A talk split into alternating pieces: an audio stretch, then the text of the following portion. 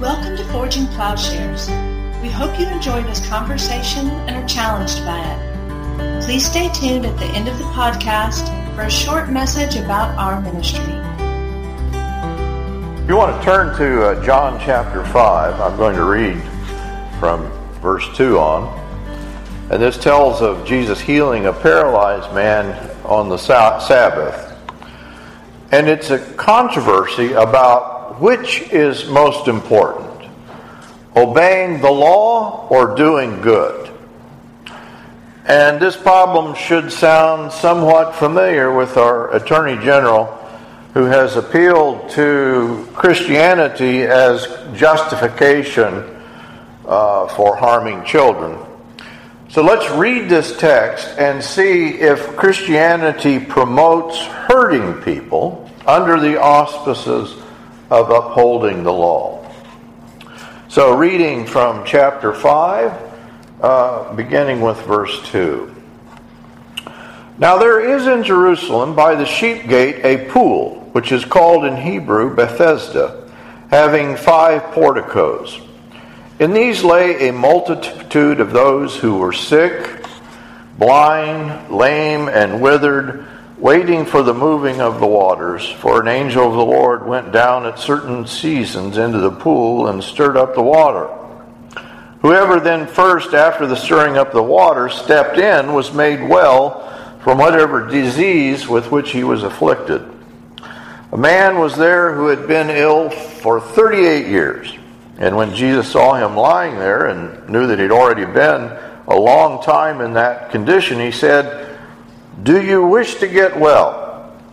The sick man answered, Sir, I have no man to put me into the pool when the water is stirred, and but while I am coming, another steps down before me. Jesus said to him, Get up, pick your pallet up, and walk.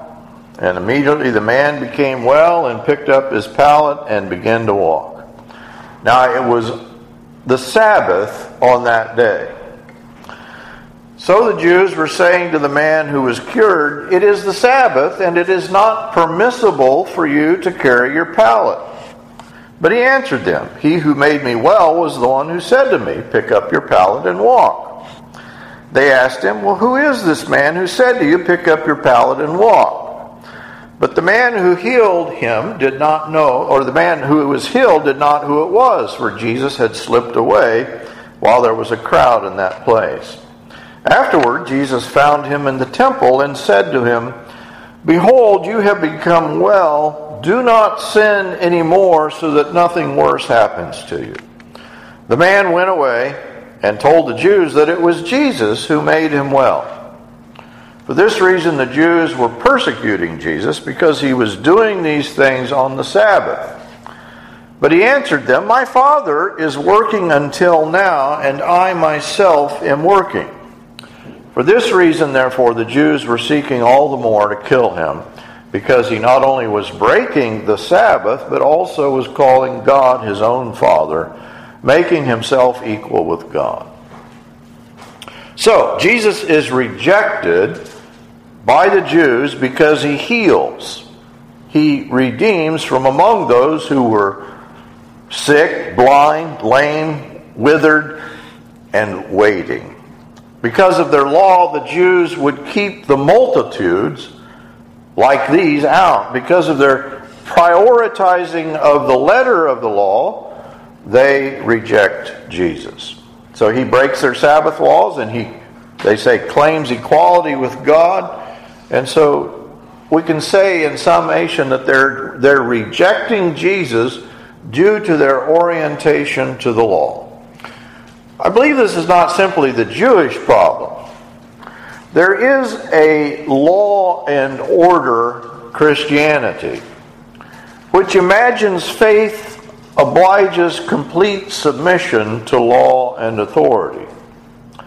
In this sort of Christianity, when a, child is abused at the border of our country, it is noted that the child's parents were breaking the law, and so the abuse is warranted.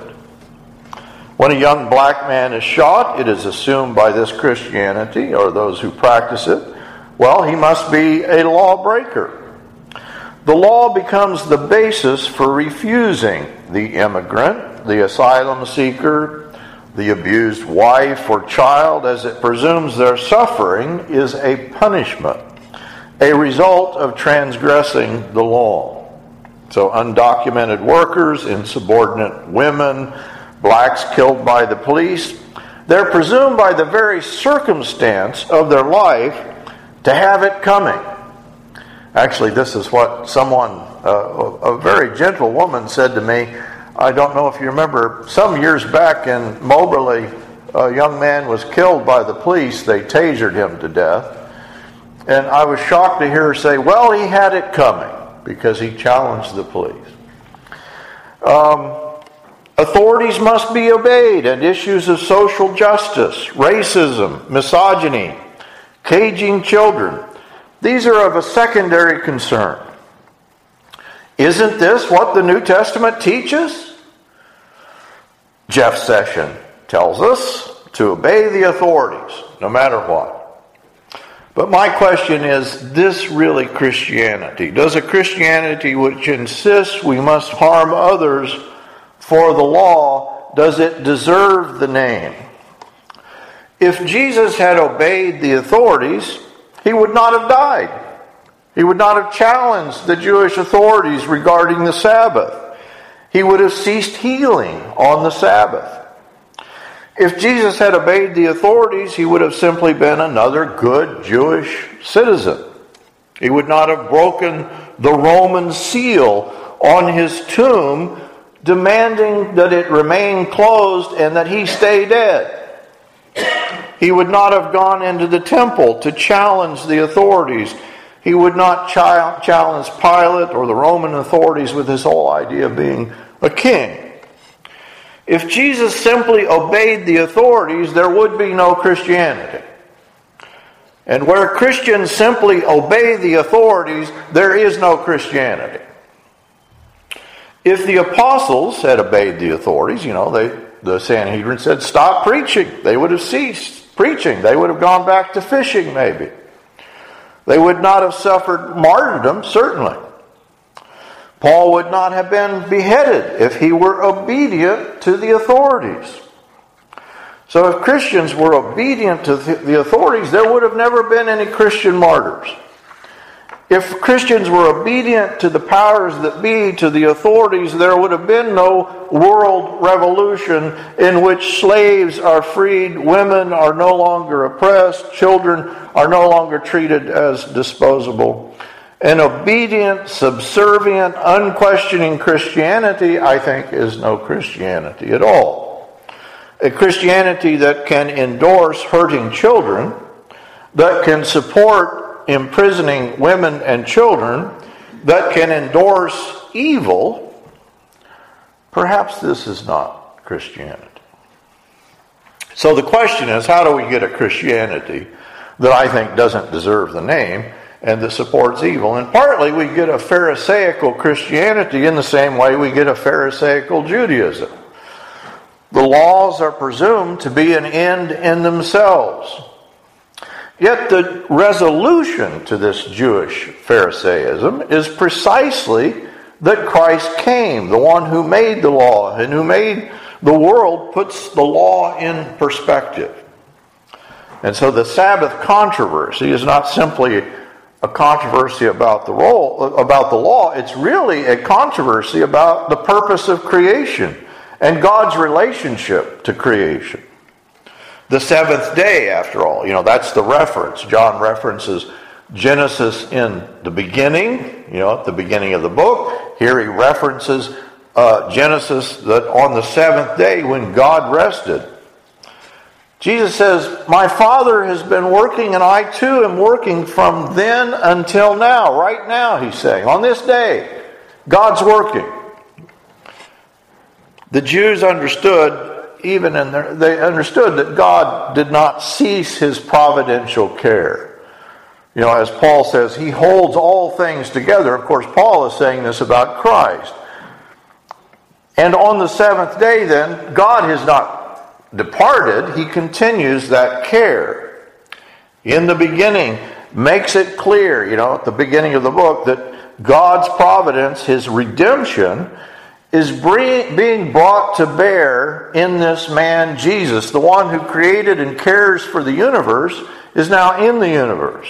Here, the Son of God brings the Father's providential care to bear on this paralytic. Here is God caring for this man. And the paralytic, maybe like the cosmos itself, like the multitude, like the, the sick, the blind, the lame, the withered, those who are waiting, is dependent. It's inactive in and of itself, awaiting the command of God. And so, even in, you know, when the Jewish authorities say, Well, who told you to carry that mat? He said, Well, Jesus told me to do so, and so I'm doing it. So from John 5:21, the, the lesson here that Jesus draws, he tells the man, rise up. He tells, you know, the paralytic. And then in 21, he says that he talks about uh, that this is a reference to the resurrection. For just as the Father raises the dead and gives them life, even so the Son also gives life to whom he wishes. Jesus is at work and restoring creation's purpose, and this is the meaning of the Sabbath. This is the whole point of the Sabbath. Jesus describes his mission as preparing a place for you. But of course, this was the whole point of creation itself a place for God and man to dwell together, and this is what the Sabbath celebrates.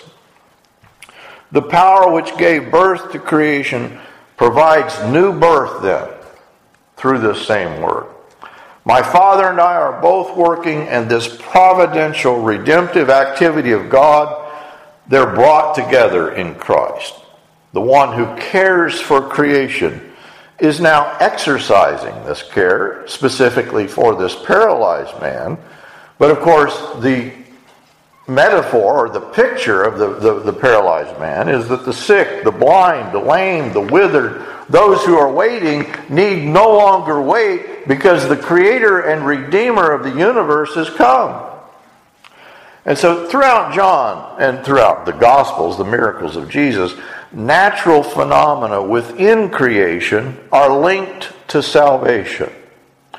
The one who, through the processes of nature, you know, we uh, that brings about the growth of grapes, who brings about the process of fermentation, makes himself known when he turns water into wine instantly. But this is what he always does providentially, and that's the point. Here is the Lord of creation.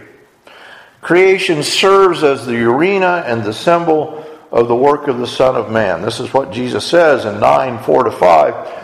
We must work the works of him who sent me as long as it is day. Night is coming when no one can work. While I am in the world, I am the light of the world. Jesus is the light, the creator of the sun, the moon, the stars, but he's also the giver of the light of redemption, which is now at work redeeming the world from night the Jews, the Pharisees, maybe the modern day Pharisees, imagine creation's purpose is captured within the law, within the first six days, within the closed cosmic order. But Jesus says, Do not work for food which perishes, but the food which endures to eternal life, which the Son of Man will give to you. God's providential care, his universal work, is now specifically being worked out through Christ. I am the true vine, and my Father is the vine dresser. The one who is created can recreate and redeem. And that's, the, that's what Jesus is arguing here about the purpose of the Sabbath. The one who can halt the wind and the waves. He can multiply the fruit of the vine. He can cause bread to multiply.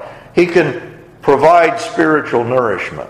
And so the healing of the paralytic is an example of the life giving activity given to the Son by the Father. Jesus says the Father is the one who gives life, raising the dead, But just as the Father gives them life, so even the Son also gives life to whom he wishes. So the healing of the paralytic points to the resurrection of the dead, to recreation. Here, you know, this is what we've described. John's story is recreation commenced, and it continues in this story.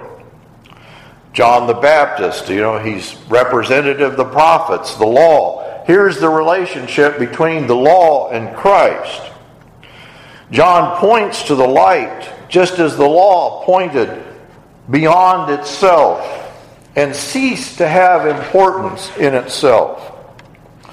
The Jews argued, you know, this is Philo very early on, had understood the law certainly has a deeper spiritual reality.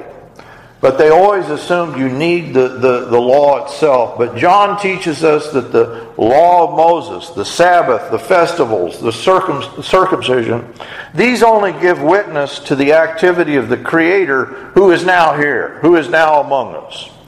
They do not have importance in themselves, and they are no longer binding. And so, you know, Philo, the Jews, they thought, well, there, there are universal principles and activity but they're always tied to the observances, the specific observances of the law. And this is what, there are some then, that, and this is why the Jews are going to condemn Jesus. But there's a basic difference between the spiritualizing Jews, whom Philo criticizes, and the views expressed here in John. According to John, the laws of Moses and the specific observances you know, giving witness to the activity of the Creator through the Son, are coming, it, it is the specific historical person of Jesus of Nazareth. That is, in this particular person, the universal law is being realized. The Jews instead cling to the, partic- the particular laws.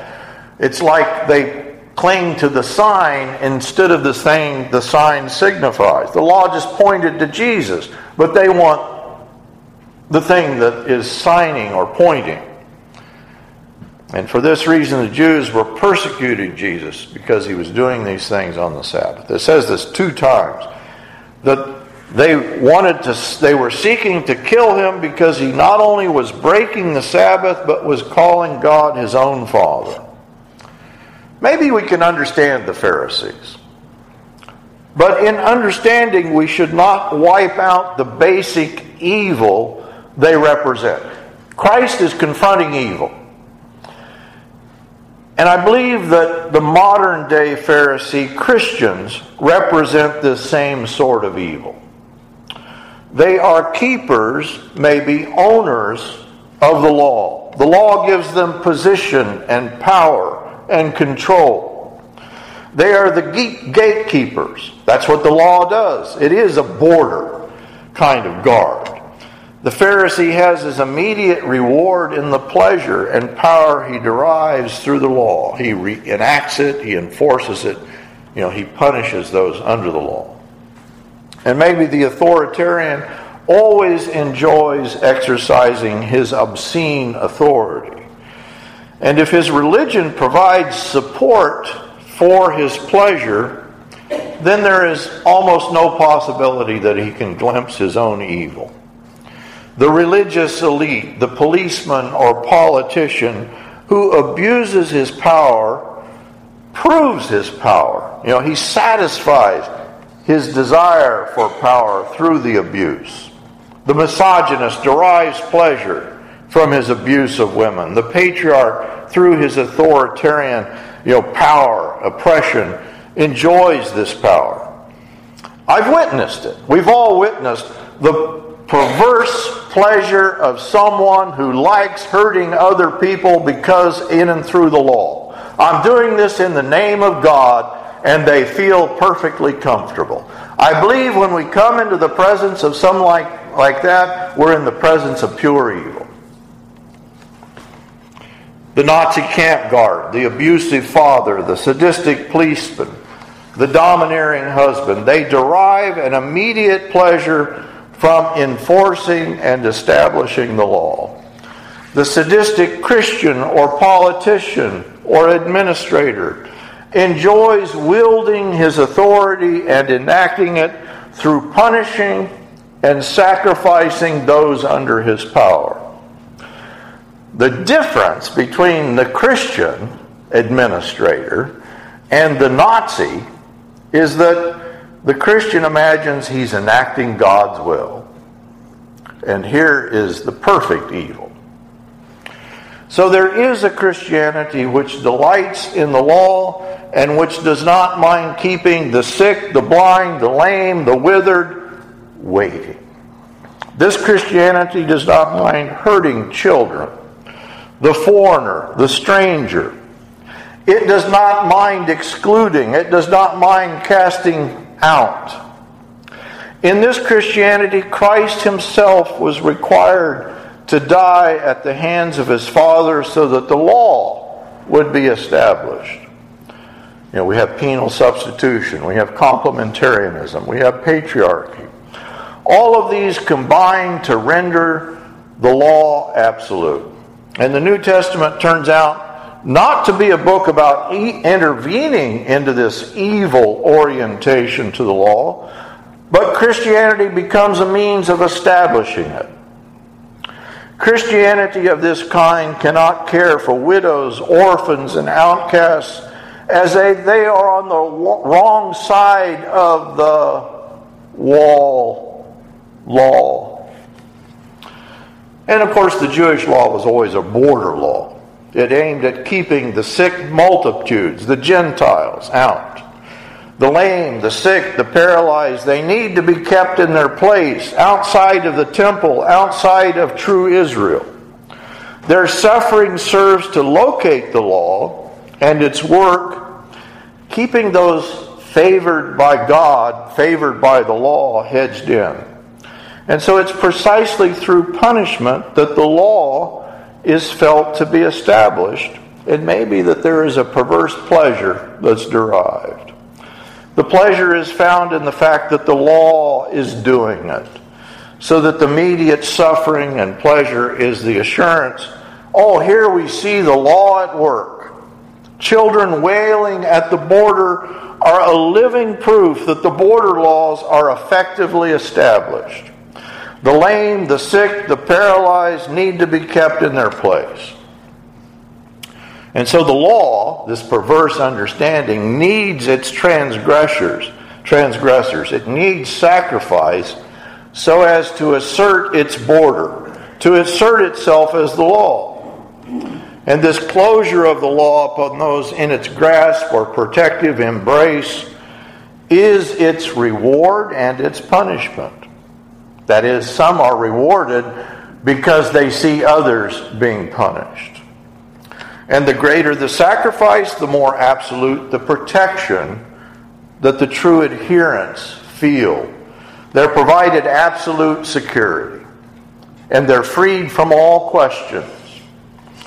After all, to question the law would be the equivalent of opening the border, the geographical or psychic border.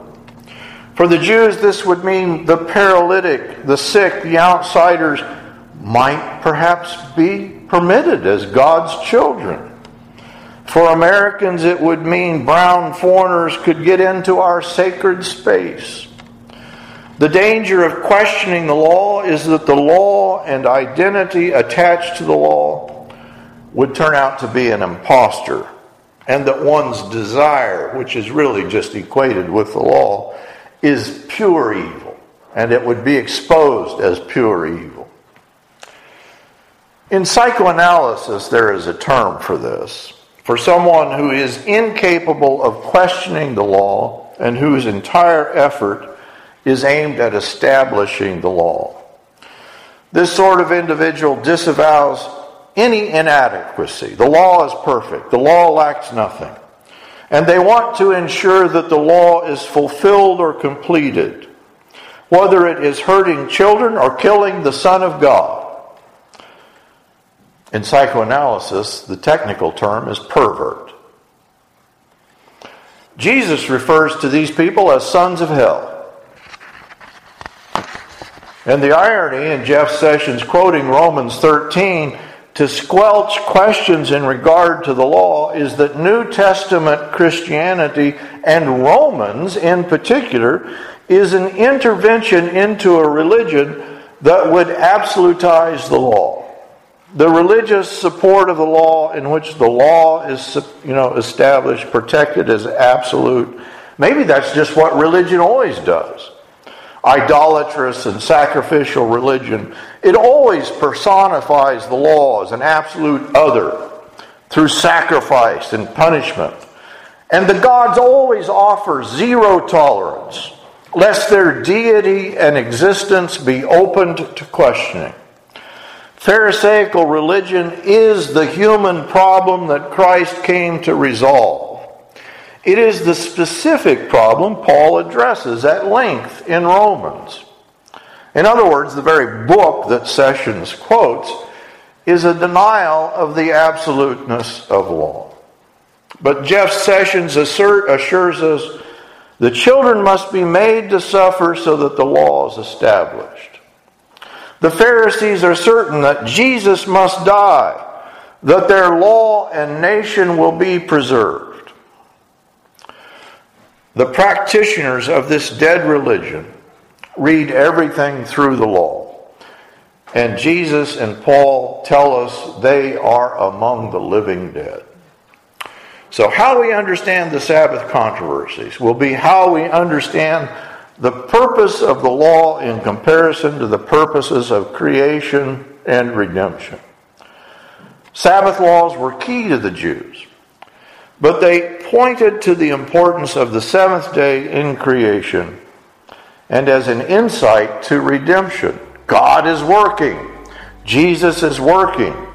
And this new work is the redemptive activity of God in Christ to which we are all called.